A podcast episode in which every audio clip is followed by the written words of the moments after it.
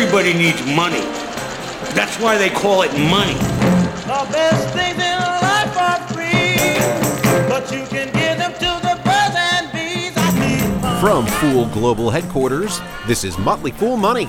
Welcome to the show. Thanks for being here. I'm your host, Chris Hill, and I'm joined by Motley Fool senior analyst Seth Jason, James Early, and Shannon Zimmerman. Guys, good to see you. Good to see you, Chris. On today's show, corporate espionage and the chocolate wars. Earnings news from Bank of America, Google, and Intel. Plus, as always, we'll give you an inside look at the stocks that are on our radar. But we begin with Friday's news that the SEC is charging Goldman Sachs and one of its investors with fraud for misstating and omitting key facts about an investment product called Abacus. James Early, what in the world is Abacus? Break this down for Well, me. Chris, it's a little complicated. It's not extremely complicated. Goldman Sachs basically assembled a, a CDO trade that it then sold to certain investors, foreign investors, pension funds, hedge funds, who thought that these CDOs were assembled by some sort of an independent manager, per, per the prospectus apparently. Uh, come to find out, that independent manager was John Paulson. Is the- Allegedly, don't sue us, Goldman Sachs. you know, Or a John guy who, Paulson. who, who ran a hedge fund that was up what 500 percent in 2009, betting against uh, real estate. So th- the question is is how do you define independent? Uh, I don't know. I think the SEC is certainly under pressure to, to, to squeeze some, some milk out of something, and, and this is a good good looking target. if it is as advertised in the SEC complaint, this is pretty bad. And even if it's legal, it certainly doesn't pass the smell test. And there are a couple of things that are very interesting to me. I actually urge everyone to read the SEC complaint. It is not that long. This was a synthetic CDO deal. They didn't even have a piece of the actual chopped up mortgages. They had a piece of a thing that just points to the mortgages and bets they'll go down, which is even crazier. And that, of course, is one of the really dangerous things about what happened in this credit bubble because if you allow people to do that, you basically have infinite leverage. And by the way, we don't know yet, or at least I haven't seen yet, who bought the other side of this trade, but it was very likely sort of widow and orphan money. and, and pension money too. Exactly. And just to be clear, what what the actual problem is is not so much Goldman profiting, you know, or, or someone trying to profit at someone else's expense. It's specifically Goldman allegedly misrepresented a certain investment that it sold to other people. So, you know, who knows what other sorts of potential cases like this are lurking out yeah. I think that there's probably a lot more of this. And, and Paulson does deserve credit for, I think, uh, investing according to uh, what we probably all believed around the table too. That there were a lot of bonds out there, uh, and these CDOs that had ratings that, that were not warranted by the, the the stuff that was actually in them. But- he saw that, thought, thought there was a disconnect, bet against them, and consequently, uh, you know, he made a lot of money as a result. In other banking news, Bank of America and JP Morgan Chase reported better than expected earnings this week thanks to, wait for it, strong trading profits. JP Morgan CEO Jamie Dimon said the economy was looking up, but said a crackdown on derivatives trading could reduce the company's annual trading revenue by hundreds of millions or more. That would be so sad. oh, oh my gosh! I, I, I'm going to send a donation, Chris. You know, uh, first on the derivatives. Derivatives, um, most of them or many of them are are not traded over an exchange, and they really should be. That will bring a lot of transparency and, and certainty and comfort to the market. So that needs to happen, regardless of, of whose revenue it affects. But basically, the reason banks are so hot is, is stocks are at, are at or near an 18 month high. People are trading more. There's more volume. Um, you know, more more investment banking volume accordingly too. People want to go, go public at a time like this. It's it's not a, a real rally. We're, we're f- still fueled by the Fed. We're still fueled by the Treasury Department indirectly. The banks should be doing well. If, if not, it would be a, an embarrassment. So the problem is, if we have a double dip, what happens to the banks? The latest edition of the Beige Book was released this week. This is the report the Fed publishes eight times a year. The headlines The economy is picking up in most parts of the country. Factories are increasing production. Retailers are reporting better sales, but many companies are still wary of hiring. Seth, we also got news on Friday that March housing starts were better than expected. So let's just go around the table. What's we'll start with you, Seth Jason. What's your big macro headline of the week?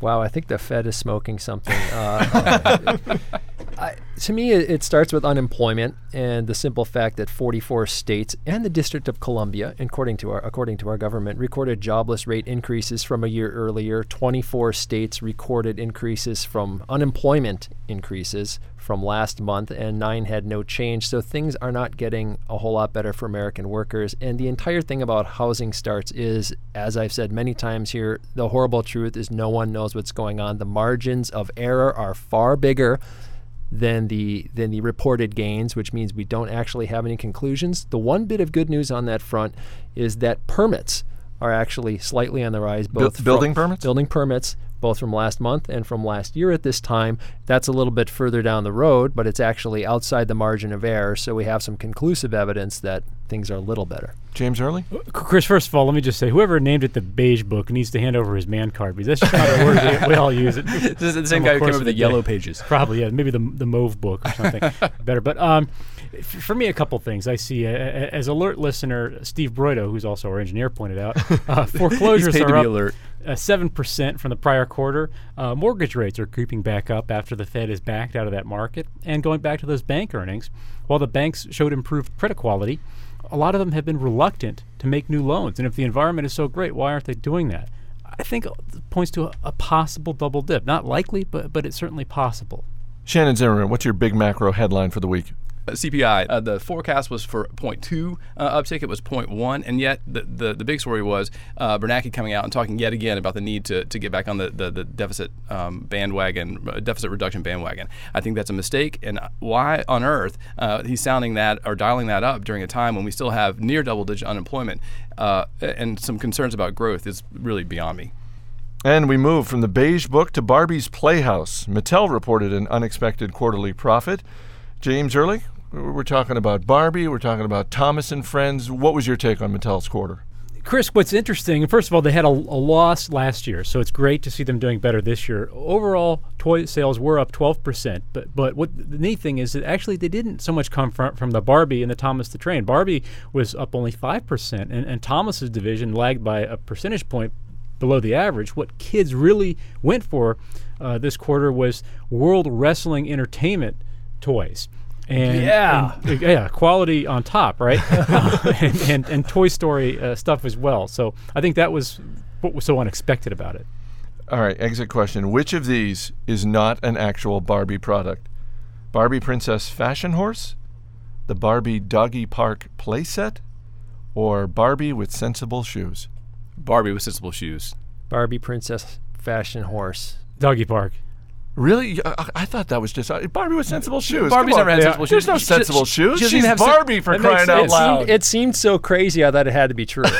Well, she can't have sensible shoes because, she does not have sensible move. feet. You're right, feet you're right. Your feet are, are, That's- are permanently in high heel position, aren't they? At least that's all my Barbies are. Coming up, earnings from Google, Intel, and. GE, plus the business of space. Stay right here. You're listening to Motley Fool Money.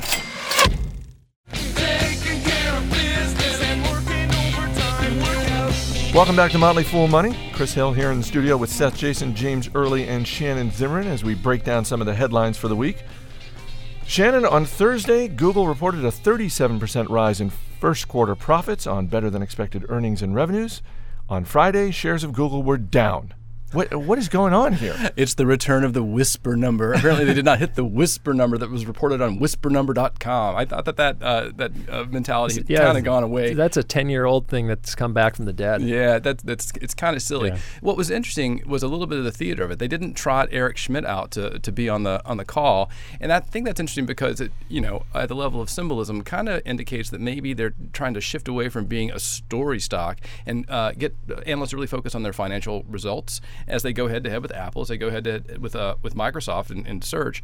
And I think that that's probably a good uh, play on their on their part. The problem for them is that the Nexus One phones are apparently not selling as well as, as they thought that they would. and until they can really get a dog in that fight, that's gonna it's gonna be an uphill battle. F- fortunately, their core uh, a- a- online advertising sale business is doing fantastic. So Google remains that thing that I always say it is, and I always get yelled at for saying it's just an ad company. People, come on. Yeah. It's a very good one, but it's an ad company. James Early? and it's just a fundamental problem with growth stocks is they've got to grow, you know, and if they don't, they get pummeled. Um, but that said, I think I was skeptical of Google at hundred dollars a share. So, so don't Are you five advice. times as Yeah. skeptical now? exactly. Exit question. Uh, you touched on a couple of their competitors. If Google could eliminate one competitor, who would it eliminate and why? I would- say Apple. Uh, you know, that's that's the problem. They know that the future is uh, on, on the on mobile devices, and Apple dominates that. And based on you know the the poor experience that a lot of folks are having with Nexus One, uh, they're not they're not there yet. So if they could eliminate Apple, that would be uh, a good thing for Google.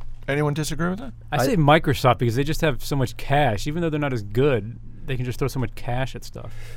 I, they need Microsoft though because for all the the, the you know the complaining or the, the rock throwing they do at Microsoft for being bad, Google is able to make its money because of Microsoft's platform, and that won't change for a while. Apple is somebody they need less, but who is a, a bigger threat down the road. GE's first quarter earnings were down 32%, but the company said things were picking up both for the company and the broader economy. Shannon, you believe them? Well, so this is sort of interesting. We've been talking about uh, you know really impressive earnings reports coming against very easy comps. Well, it turns out that you know relative to a year ago, GE's results are actually worse, and and uh, it was still better than expected. So the, uh, the the response to their report was was positive. I think it's uh, you know the ongoing story of GE is this effort to sort of winnow the the, the portfolio of businesses that they have and focus on the core industrials business. It's not going to you know eliminate all of the other things that are ancillary, but they're being treated as ancillary now. Uh, GE Capital is uh, you know always talked about as something that they might potentially sell. Interesting that they want to focus on industrials and uh, new equipment sales, kind of in the tank, but the services uh, part of that, in, in, in part because the equipment sales are in the tank, uh, doing much much better. So uh, it's a good quarter, even if uh, relative to a year ago, not as strong. Intel reported better than expected earnings thanks to companies upgrading employees' laptops. This must be other companies since I don't actually have a laptop. But Intel CEO said many cus- at Fool HQ. Intel CEO said many customers are buying cheaper computers with older chips. AMD also reported better than expected earnings. So Seth Jason, who's winning the chip war?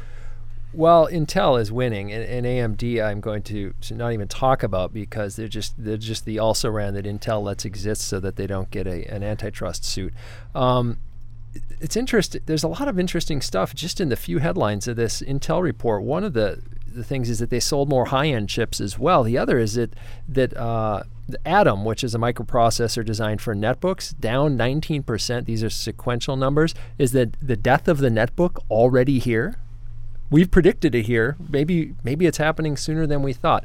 But if you look at what's happening at Intel, which is a record quarter, I think it says good things about the rest of the computer market because this. I mean, this isn't just better than last year. This is a very good quarter, and so it means other uh, other follow-on companies, including PC makers, operating system sellers, and uh, chip makers, probably have a little more to look forward to down the road. So I think this is actually the, a very good bit of economic news.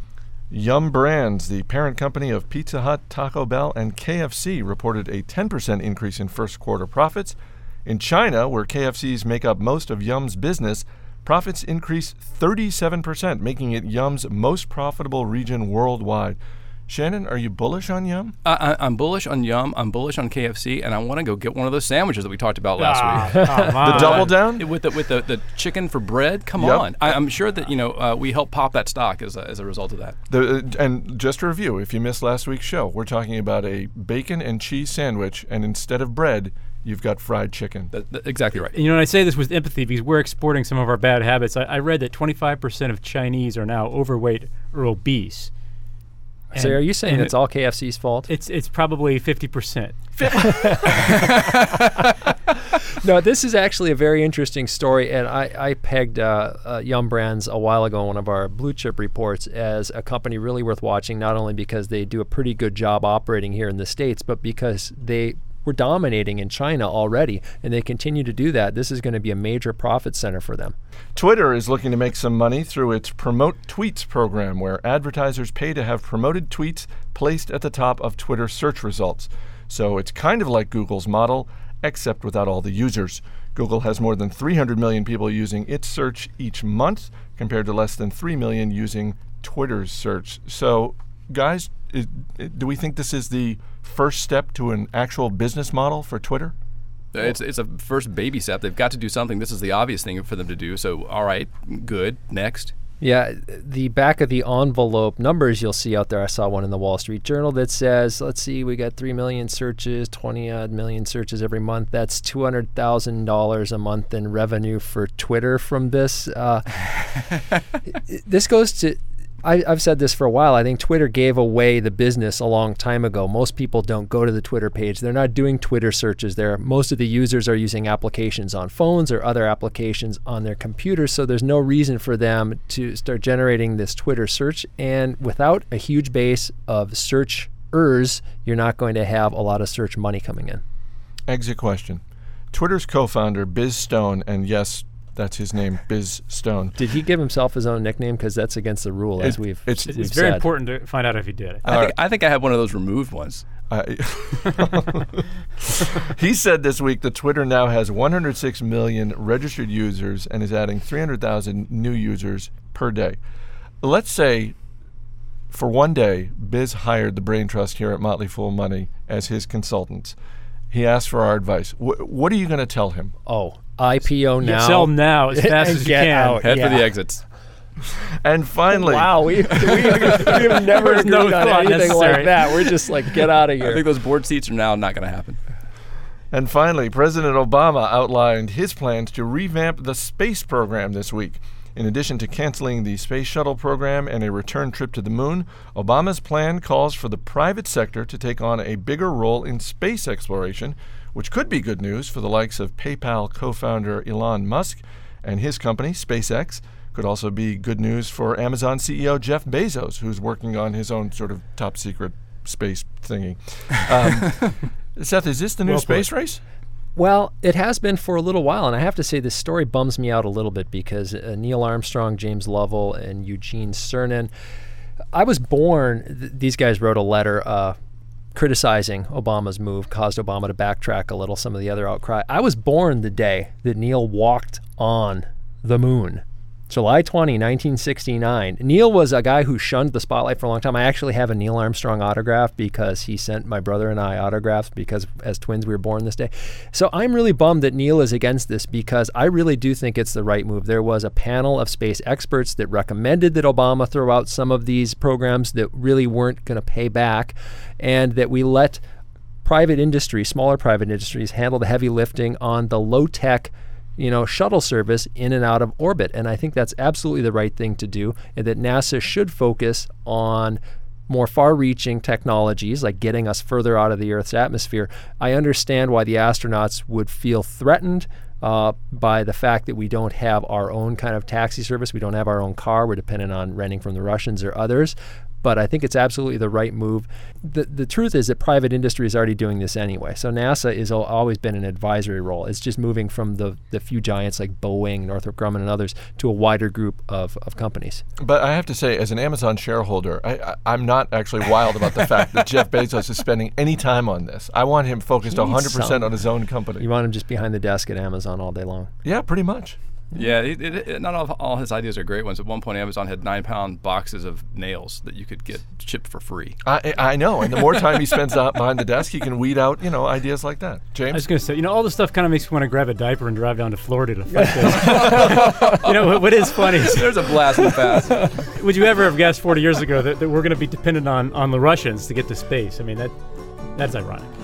Let me take you on a little trip. My supersonic ship's at your disposal if you feel so inclined. Well, alright. We're gonna travel faster than light, so do up your overcoat tight, and we'll go anywhere you want to decide. Well, alright. Guys will be back later in the show to share the stocks that are on their radar. But coming up next, we're going to pull back the curtain on the secret world of corporate espionage. Stay right here. You're listening to Motley Fool Money.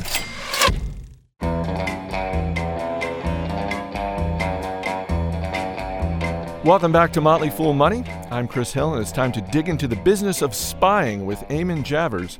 He's a reporter for Politico, and he's the author of Broker, Trader, Lawyer, Spy The Secret World of Corporate Espionage. Eamon, welcome to Motley Fool Money. Hey, thank you for having me. So I, I- I think when the average person thinks about spies, you know, we have visions of the CIA, the KGB, government agents, that sort of thing. But but you've written a book here that the private spying business is becoming a big part of the way regular companies do business. How are companies using spies these days? Yeah, that's right. If you want to really understand the global economy, you've got to understand the intelligence piece of how companies, uh, large financial institutions, law firms, and others uh, are using corporate espionage to get an edge in this, uh, you know, very complicated, uh, expanding, contracting global economy. Uh, what I found is pretty much any time there's a major dispute, if you've got massive litigation, if you've got a, a, merger and acquisition, a hostile takeover, perhaps, uh, if you've got a hedge fund that's looking to get information, um, all of those are areas where uh, espionage comes into play uh, because the information edge that you can get from spying techniques and technologies uh, can really help you uh, win the day in a lot of those different fights. Well, and w- one of the things that surprised me in looking through your book is there are active CIA officers. They're on active duty and they can work freelance for these private businesses. How, Right. how is that working? Like, how does that uh, happen? Well, when I revealed that in the book, the United States Congress was a little surprised to see that too, uh, and they actually passed an amendment to the Intelligence Authorization Act uh, uh, this year, a bipartisan amendment that said, you know, the Director of National Intelligence, they want him to report to Congress every year now on who these CIA freelancers are, where they're working, and what exactly they're doing. In the book, I revealed that uh, because the CIA is under so much pressure right now, uh, financially, uh, they are losing a lot of people to this private intelligence industry, which pays a lot better than the government does, as all private in- industry always pays better than the government. Uh, the CIA deci- decided that they have to have this moonlighting policy where they allow their guys to work nights and weekends in the private sector, and that's uh, sort of everywhere in the private sector, doing all kinds of different things, um, but they won't say sort of exactly what. Um, but what I found in the in and I reveal in the book is that in past years, active duty CIA officers have worked at a firm called BIA, Business Intelligence Advisors, which was founded by a core group of veteran CIA interrogators, people with 20, 25 years of experience doing interrogations, who are now selling that interrogation experience and those techniques that they learned and developed uh, inside the CIA in a corporate context, mostly to hedge funds who are looking to really eyeball CEOs when they're appearing on television or when they're giving their quarterly earnings calls and that sort of thing, and really watching the body language and listening to the word choice uh, the way an interrogator would to get a sense of whether they're really confident in what they're saying, whether they're telling the truth or not. So, CIA folks, active duty folks, were working uh, at that firm in the past. We, we know at least that much. But there's a lot about this that we don't know. Uh, and I think that's why Congress jumped in after my book came out. They really wanted to find out a little bit more about where these folks are working and what they're doing. You're listening to Motley Fool Money. We're talking with Eamon Javers, author of Broker, Trader, Lawyer, Spy The Secret World of Corporate Espionage. Uh, so, you talk about BIA and how they're watching CEOs uh, testifying. Uh, one of the things you write in, uh, about in the book is how BIA listened in on an earnings conference call. This is back in 2005, and the company is Southwest Airlines. Uh, what was BIA listening for? Well, their key, the key thing they listen for in all of these is indicators of deception. They pride themselves on the ability to do what they call deception detection, and, and they basically turn themselves into human lie detectors. And what they're listening for is any indication that the, the team, the executive team that's presenting on the quarterly call, uh, is not telling the truth, is unsure about something, is hedging on something, and they've developed a series of psychologically based techniques where they can actually uh, spot that, or, or so they claim. Uh, and it's all based on this principle, which is kind of fascinating. I, I got really into this when I was doing the research, and I was just incredibly fascinated by it. The, the principle of cognitive dissonance, and that's the theory that the act of holding two opposite ideas in your brain at the same time actually causes sort of uh, subconscious physical discomfort. And people will do almost anything not to have that physical discomfort. And so when people are being deceitful or lying, they don't tell a flat out lie. They look for ways to hedge so that it's sort of true but still misleading. And the classic example of that is Bill Clinton uh, during the Lewinsky affair when he said there is no affair. Well, of course, that was correct when expressed in the present tense, but uh, you know there had been an affair in the past. Uh, eh, but he was telling the literal truth there in an effort to be deceptive without experiencing cognitive dissonance. The other thing that they found is that it causes physical symptoms of discomfort, and so people uh, tend to uh, scratch themselves or, or, rub their face or um, they engage in what's called grooming behavior. They line up all the pens on the desk neatly and squarely, or you know, uh, rustle their papers and line everything up, and they try to clean the area where they are.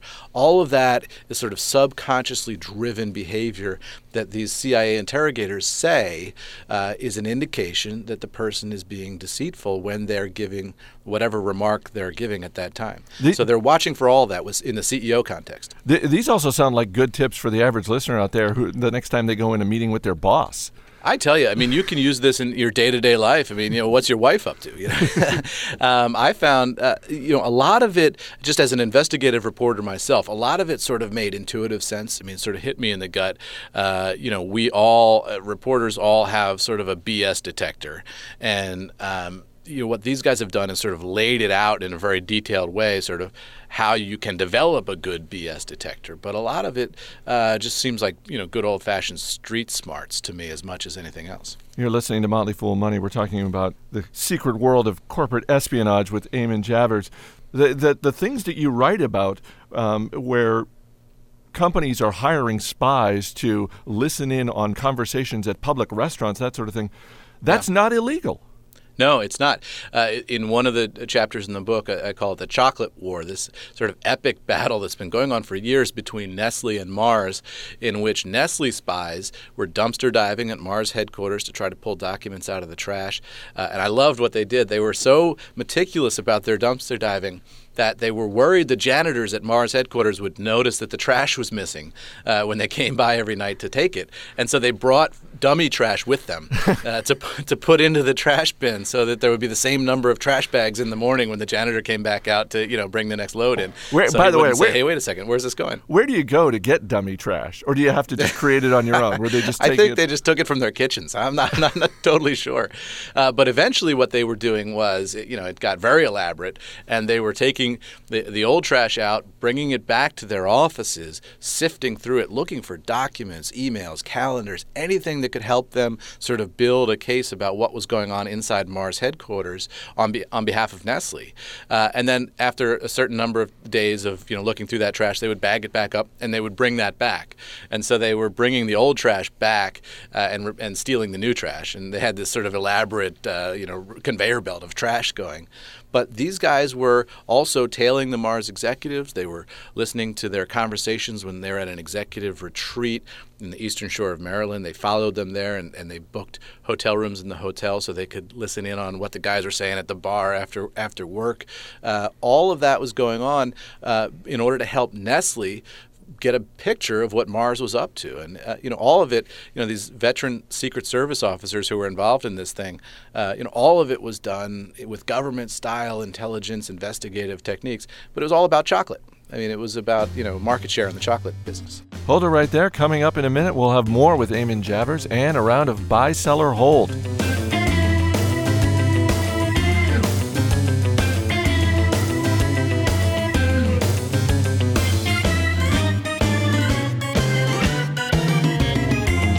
You're listening to Motley Fool Money.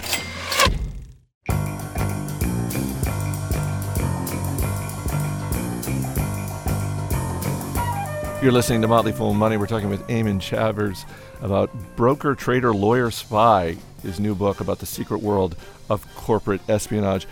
Eamon, what surprised you the most when you were working on this book? Uh, a couple of things. I mean, one was the active duty CIA piece of this. I mean, I I knew going into this book that I was going to be investigating a world where you have a lot of retired intelligence officers uh, who get into this business. So re- veteran CIA people, veteran FBI people, uh, British MI5 officers, and the like.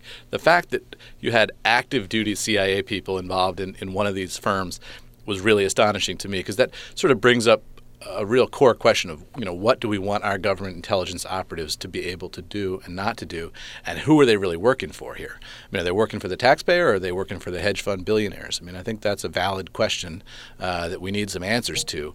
Uh, but I was also really interested in sort of the global mix of how this works. So, in one of the cases, you know, we find uh, ex KGB and Soviet military intelligence guys who uh, now, you know, work in Rosslyn, Virginia, just just around the corner from Langley, the CIA headquarters, and they're doing corporate intelligence work now on behalf of American companies. And these are guys who are out of work after the Cold War, uh, veteran communists, veteran Soviets, and uh, now they're working for Disney and American law firms and others. Uh, you find American CIA veterans who are working for Middle Eastern sheiks. You find British MI5 veterans who are working for Russian oligarchs. So the mix internationally of who's working for who and, and sort of just where some of these intelligence assets are going and how they're being deployed is is fascinating and I think a little bit spooky when you look at it, you know, because ultimately these guys are in it for the money you become a spy for patriotic reasons, you know, in theory, you go into the CIA or the MI5 or something because you love your country and you want to protect it and defend it. Uh, you become a corporate spy because you want to get rich. All right, before we let you get away, we're going to play a quick round of buy, sell, or hold. I'll spot you up with some sure. concepts, ideas. You tell me if they were stocks, would you be buying, selling, or holding them? All right. Uh, and keeping in mind that uh, you, you know you do have a new book out, but your day job is working for Politico. Uh, so reports out this week that Sarah Palin has earned at least $12 million since resigning as governor. Buy, sell, or hold the likelihood that Sarah Palin will run for president in 2012? Sell. Uh, I don't think um, I think she's in this for the money. Speaking of people who are in it for the money, I think she's making an enormous amount of money right now, and um, I, it's clear that she enjoys that. She relishes the the stage and platform that she has. Uh, it's not entirely clear that she wants to uh, get back into the arcane policy weeds uh, and do the kinds of things that she needs to do on the substance end uh, to to really get through a Republican presidential primary. I, I think that uh, if she's savvy at all, she knows that the other Republican presidential candidates will be really after her in a big way in, in, a primary, and, and she will, at the end of the day, I would predict, and you know this will come back to haunt me, but uh, I would predict she will she'll sit it out. All right, it's one of the more ubiquitous online scams. Buy, sell, or hold the future of the Nigerian email scam. Buy buy it. strong buy, it's, huh? It's it's always I'm a strong buy. It's always going to be with us. And in fact, uh, one of the things that I learned in doing the research for my book, a precursor to the Nigerian email scam, which they called in the 19th century the boodle game. And uh, basically, uh, it was a deal where people were so embarrassed at having been taken in by this uh, that they never reported it to the police because it was too humiliating to admit that they had been suckers. Uh, I think that's just a part of human nature and it will always be with us. Buy, sell, or hold a manned trip to Mars in the next 10 years? Sell. Uh, it's not happening. Uh, it's too expensive. The United States financial position is just much different than it was in the 1960s when we sent men to the moon. Um, I just don't see Congress ever really backing that to the extent that it needs to be backed to make it actually happen. I, think what you're going to see is actually Congress financing NASA just enough to avoid, you know, major traumatic layoffs there, uh, but not enough to have any spectacular accomplishment. And that might be uh, sort of a vision of NASA limping along in the future. But I think that's where the politics shake out. And finally, Eamon, he's been around for a while, but he's got a lot of competition these days. Buy, sell, or hold the future of James Bond. uh, yeah, that's a really good one, especially given my book. I mean, I would say buy, uh, just in the sense that he's such an iconic figure and can always be reinvented for a new generation. I mean, the, the, the sort of dashing, uh, globe-trotting spy with all kinds of technology, uh, there's something just inherently appealing to that. And, and uh, it's like the Star Trek franchise. You know, you can kind of keep reinventing it for a new generation and coming up with new takes on it and, and making it current. I think Bond is sort of the same way. I think we'll be you know, watching Bond movies with our grandchildren, probably. The book is Broker, Trader, Lawyer, Spy The Secret World of Corporate Espionage. It is fascinating stuff, and any investor will think twice about their investments when they read this book. Eamon Javers, thanks so much for being here. Hey, thanks a lot. I really appreciate it.